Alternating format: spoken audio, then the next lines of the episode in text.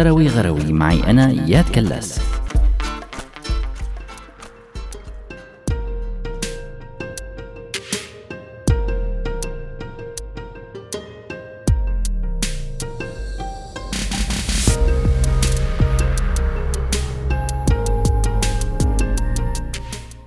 قال الدكتور عماد بوضو على موقع قناة الحرة بعنوان مزيد من نجاحات إسرائيل وانتكاسات العرب، عطانا إيحاء نعمل بحث صغير لنشوف شو هي الأسرار وراء النجاحات الإسرائيلية بمجال التكنولوجيا. الإسرائيليين كثير فخورين بصناعة التكنولوجيا المتقدمة عندهم باعتبارها عم تفوت مليارات الدولارات من الاستثمارات الأجنبية والصديقة للبيئة، وعلى ما يبدو أن حماية البيئة هي حقيقة واحدة من كلمات السر لنجاح المشروع الإسرائيلي بالمجال التكنولوجي، كونها حاليا صناعة المستقبل اللي عم تحاول فيها تكون إسرائيل من الدول القادرة على المنافسة على المستوى العالمي. رؤية قديمة لإسرائيل أنه هذا التطور بالمجال التكنولوجي كانوا رح يستمر بخدمة أهدافها السياسية ورح يشكل مصدر قوة سياسية كبيرة متنامية مع مرور الزمن، فالعلاقات بين إسرائيل وكثير من الدول عم تقوى بسبب هذا التطور التكنولوجي، بما فيها دول مثل الصين والهند وروسيا. وهي الصناعات عم بيفاخر فيها رئيس وزراء إسرائيل الحالي نتنياهو على الطالعة والنازلة، وبصير يتحشوا بكل خطاب.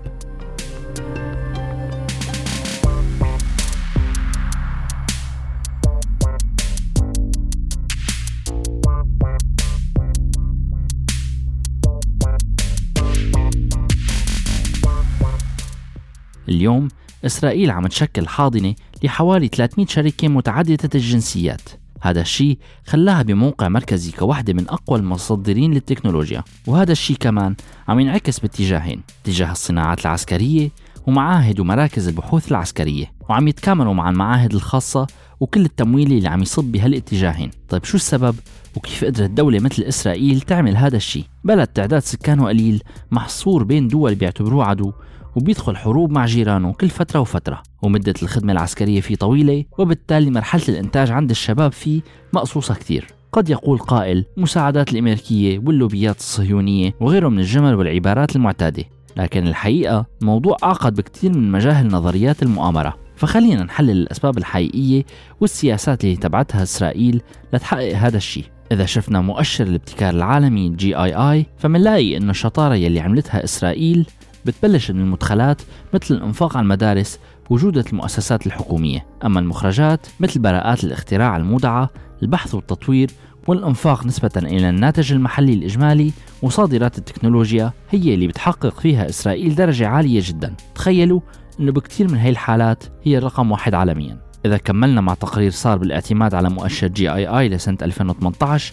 منشوف نتيجة المدخلات اللي حكينا عنها، فمثلا تحتل إسرائيل المرتبة الثالثة بالعالم بما يتعلق بقدرات البحث والتطوير، وهي الأولى بالنسبة المئوية للباحثين بمؤسسات الأعمال، والأولى كمان بالنسبة للإنفاق على البحث والتطوير بالمقارنة مع الناتج المحلي الإجمالي، وبالمرتبة الثالثة بالتعاون بين الجامعات والأعمال، والسابعة ببراءات الاختراع للفرد.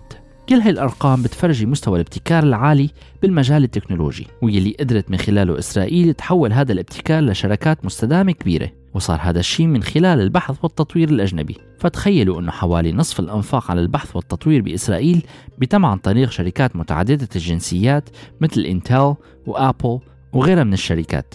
السبب الثاني اللي بيخلي إسرائيل تنجح فهو أنه ما مكبرة راسها وعرفانة شو بتقدر تعمل وشو ما بتقدر تعمل. فإسرائيل ما بتشتغل بصناعة التكنولوجيا، يعني هي بتشتغل بمجالات ما قبل التصنيع، وأبرز مثال على هذا الشيء هو بمجال صناعة السيارات. فصناعة السيارات هنيك هي بمجال الابتكار وبس الابتكار، وما في صناعة سيارات محلية لتوظيفها، وما في خطط عند الحكومة لصناعة السيارات، لأنه بتعرف هذا باب ما رح تقدر تفوته وتنافس فيه. أما شو النتيجة من وراء السياسة؟ نتيجة أنه كل شركات صناعة السيارات بجميع أنحاء العالم تستثمر بالشركات الناشئة الإسرائيلية أو حتى ممكن تشتريها. بمقال تاني بيحكي عن الموضوع بيقول أنه غياب هذا النوع من التصنيع، وهذا إذا استثنينا بعض الصناعات العسكرية، عمل نقطة ضعف عند شخصية المواطن الإسرائيلي. مشان هيك منشوف أحيانا بعض التجارب بالصناعات التكنولوجية يلي بتحاول تطلع برات هذا الإطار. لتغطية هذا الشيء بتمول هيك مشاريع شركات خاصة مية بالمية وما بتندعم هاي المشاريع من الدولة، ومنها المحاولة الأخيرة يلي باقت بالفشل بإطلاق رحلة إسرائيلية للقمر. مشان هيك على ما يبدو التخطيط الحكومي الإسرائيلي كان محق، هيك بظن انه قدرنا نحيط اكثر ببعض الاسباب، لكن الموضوع يتطلب دراسة اكثر. كنت معكم انا اياد بشروي غروي. شروي غروي معي انا اياد كلاس.